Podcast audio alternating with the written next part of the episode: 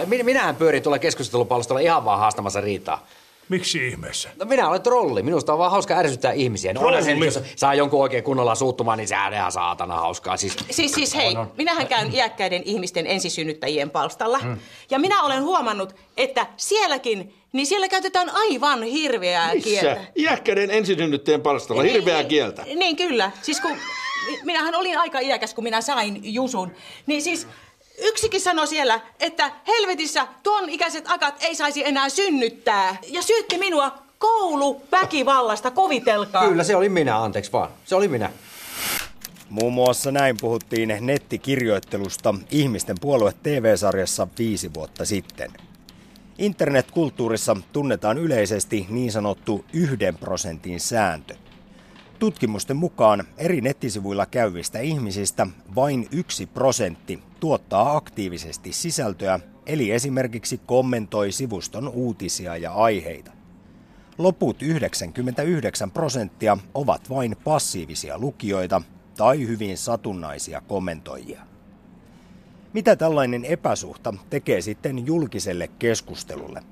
Kun siis vain pieni, mutta sitäkin äänekkäämpi porukka esittää jatkuvasti mielipiteitään, vääristyykö yleinen käsitys siitä, millainen ilmapiiri esimerkiksi Suomessa mistäkin asiasta vallitsee?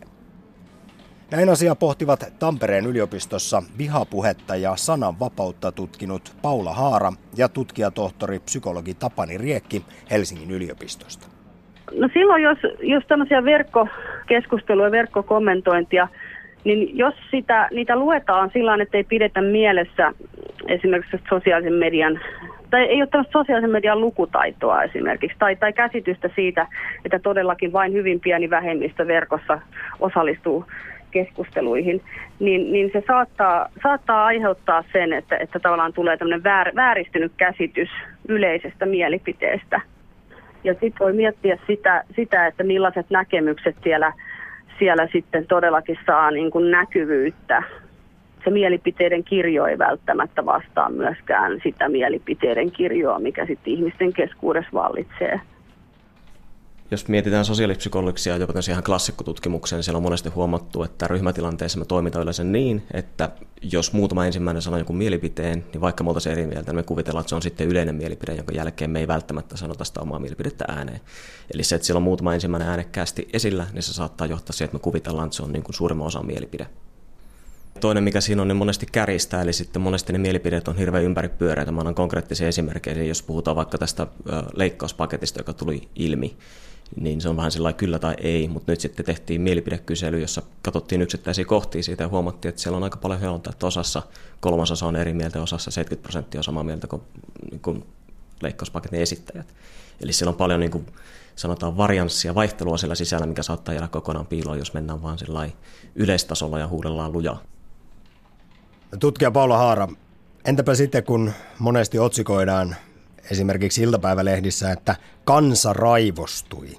Ja jos tosiaan kyse on siitä, että jokin asia on herättänyt erittäin kärkkäitä tunteita muutamissa kymmenissä tai muutamissa sadoissa ihmisissä keskustelupalstoilla, niin voidaanko sanoa, että tässä myös media on osa ongelmaa luomalla tällaisia kansaraivostui otsikoita ja sillä muokataan sitten ilmapiiriä valheelliseksi, siis siitä, mitä esimerkiksi Suomessa ollaan mieltä jostain asiasta?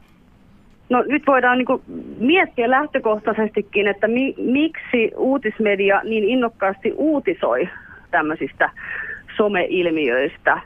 Että on, on esitetty semmoisia ajatuksia, että, että tarjoaako sosiaalinen media viihteellistyneelle uutismedialle tämmöisiä helppoja kohuuutisia ja tämmöisiä valmiita kärjekkäitä otsikoita. Ja, ja uutismedia kuitenkin uutisointinsa kautta tuottaa kuvaa siitä, millainen keskustelukulttuuri siellä sosiaalisessa mediassa esimerkiksi vallitsee. Ja nyt jos ei huomioida sitä, että tavallaan näitä verkon, verkossa tyypillistä kärjekästä ilmaisutapaa ja sitä, että keskustelua ehkä käy vain muutamat ihmiset, niin saatetaan välittää kuva, että, että kokonainen Suomen kansa on tätä mieltä, on raivoissaan Ei ole mitään arvoa. Minun mielestäni voitaisiin kieltää koko internetin keskustelupalsta. Ei. Ei. Mitä ihmettä me menettäisimme? Tuohtuneiden ihmisien terapiamielessä kirjoittamia vaahtoavia vuorotuksia. Mutta, mutta kyllä, kaikki mielipiteet ovat tasa-arvoisia. Sä et voi rajoittaa sananvapautta. Miksei? No, No ei. onhan se nyt päivä selvä.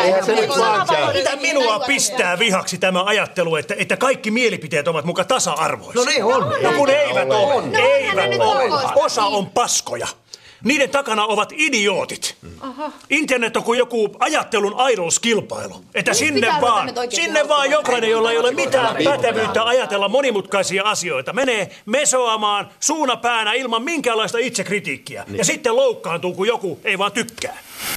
Ajattelun idolskilpailu, hengenviljelyn viemäri, vihapuheen, sivistymättömyyden ja kielioppivirheiden sontatynnyri. Toisaalta demokratian, yhteiskunnallisen keskustelun ja sananvapauden tyyssiä. Netti ja sen keskustelupalstat herättävät ristiriitaisia tunteita, myös niitä tarjoavissa tahoissa. Niin Suomessa kuin maailmallakin monet mediat ovat päätyneet rajoittamaan tai jopa sulkemaan verkkokommentointinsa, koska sen taso on ollut niin luokatonta. Mutta onko tämä sananvapauden rajoittamista? Vihapuhetta ja sananvapautta tutkinut Paula Haara toteaa, että kaikille näkemyksille pitää antaa mahdollisuus tulla kuulluksi, mutta hän tekee kuitenkin eron uutissivustojen ja keskustelufoorumeiden välillä. Tiedotusvälineillä on oikeus päättää ja velvollisuus valvoa, minkälaista keskustelua heidän sivuillaan käydään. Paula Haaran mukaan sananvapautta uhkaa enemmänkin keskustelupalstoilla tapahtuva aggressiivinen meuhkaaminen. Yleensä aina kun lähdetään niin kuin rajaamaan keskustelua, vaikka vi- vihapuhetta tai, tai tiukentamaan moderointia, niin lähtökohtaisestihan silloin rajataan samalla myös niin kuin julkista keskustelua ja samalla niin kuin sananvapautta. Mutta toisaalta pitää muistaa, että sananvapaus ei merkitse sitä, että esimerkiksi jollain lehdellä olisi velvollisuus levittää jonkun tuottamaa tietoa. Eli nyt pitää toisistaan esimerkiksi tämmöiset yleiset keskustelupalstat ja sitten taas uutismedian keskustelupalstat. Ne on hyvin erilaisia keskustelupalstoja. Mutta että aggressiivinen verkkokeskustelu, se kyllä voi kaventaa esimerkiksi mielipiteiden kirjoa. Että, että jos ajatellaan, että siellä vaikka, vaikka tämä yksi, prosentti verkon käyttäjistä kovaäänisesti mielipiteitään kirjoittaa, niin saattaa esimerkiksi tulla semmoinen mielikuva, että tämä on jonkinlainen nyt yleinen mielipide. Ja ihmisethän mielellään ei ole yleistä mielipidettä vastaan. Eli mielellään ei mennä sitten sinne sanomaan poikkeavaa mielipidettä. Ja, ja toinen taas, mikä saattaa kaventaa tätä mielipiteiden kirjoa, niin se, että sinne ei, ei uskalleta mennä laittamaan mitään väliin, kirjoittamaan. Eli pelätään täm, jopa tämmöistä niin julkista lynkkausta, että, että mitä siitä seuraa, jos mä menen sinne jotain kirjoittamaan. Ja vaikka lynkatuksi tulemisen pelkoa ei olisikaan, niin kuinka paljon järkeä kirjoittamisessa on? Miten hyvin nettikeskusteluissa toimii nykypäivänä se itse keskustelu ja esimerkiksi toisten ihmisten mielipiteiden muuttaminen? Huonosti vastaa psykologi Tapani Riekki. Yksi tämmöinen keskeinen ongelma, jos mietitään nettikeskustelua, on myös tämä, niin kun, no puhutaan kuplista ja poteroitumisesta ja ties vaikka mistä. Ja me tiedetään aika hyvin, että jos me pitää yrittää muuttaa ihmisen mielipidettä, niin yleensä se vastakkaisen mielipiteen niin kun naamaan hierominen ei siihen johda, vaan se johtaa vaan siihen, että ihminen on niin voimakkaammin sitä mieltä, mitä hän oli jo valmiiksi. Ja tähän näkyy kaunisti, että siinä vaiheessa, kun vaikka maahanmuuttokriittiset alkaa kritisoimaan, meillä on unelmaporukka ja unelmaporukka rupeaa kritisoimaan maahanmuuttokriittisiä, niin mä uskon, että kukaan siellä niin muuttaa sitä omaa puoltansa, vaan molemmat vaan poteroituu enemmän. No Topani Riekki, minkälaisia psykologisia tunnetason vaikutuksia tällaisten keskustelujen lukemisella voi olla tälle hiljaiselle enemmistölle? Aika usein moni sanoo, että harmi kun meni lukemaan kommentteja, kylläpä tuli paha olo, melkein jopa fyysisestikin.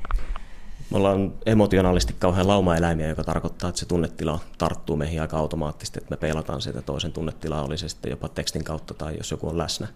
Ja jos miettii sitten taas niin kuin tämmöistä jännää ilmiötä kuin ällötyksen tunne, tästä on hauskoja että jos joku on poliittisesti täysin eri mieltä kuin sinä, niin se herää ällötyksen tunne, joka voidaan mitata kauniisti vaikka aivan vasteista, että se on sama asia, kun sä haistaisit jotain pahaa. Eli jos otetaan tämmöisiä ääripäitä keskustelemaan keskenään, niin käytännössä molemmat vaan no, käristäen leijuu ällötyksen tunteessa suhteessa siihen toiseen ajatukseen. Ja se luonnollisesti sitten ei ole kauhean miellyttävä kokemus, joka on ihan ymmärrettävää, että sitten kun käyt lukemassa netistä yhtä ja toista, niin se fiilis jälkikäteen ei ole kauhean hyvä.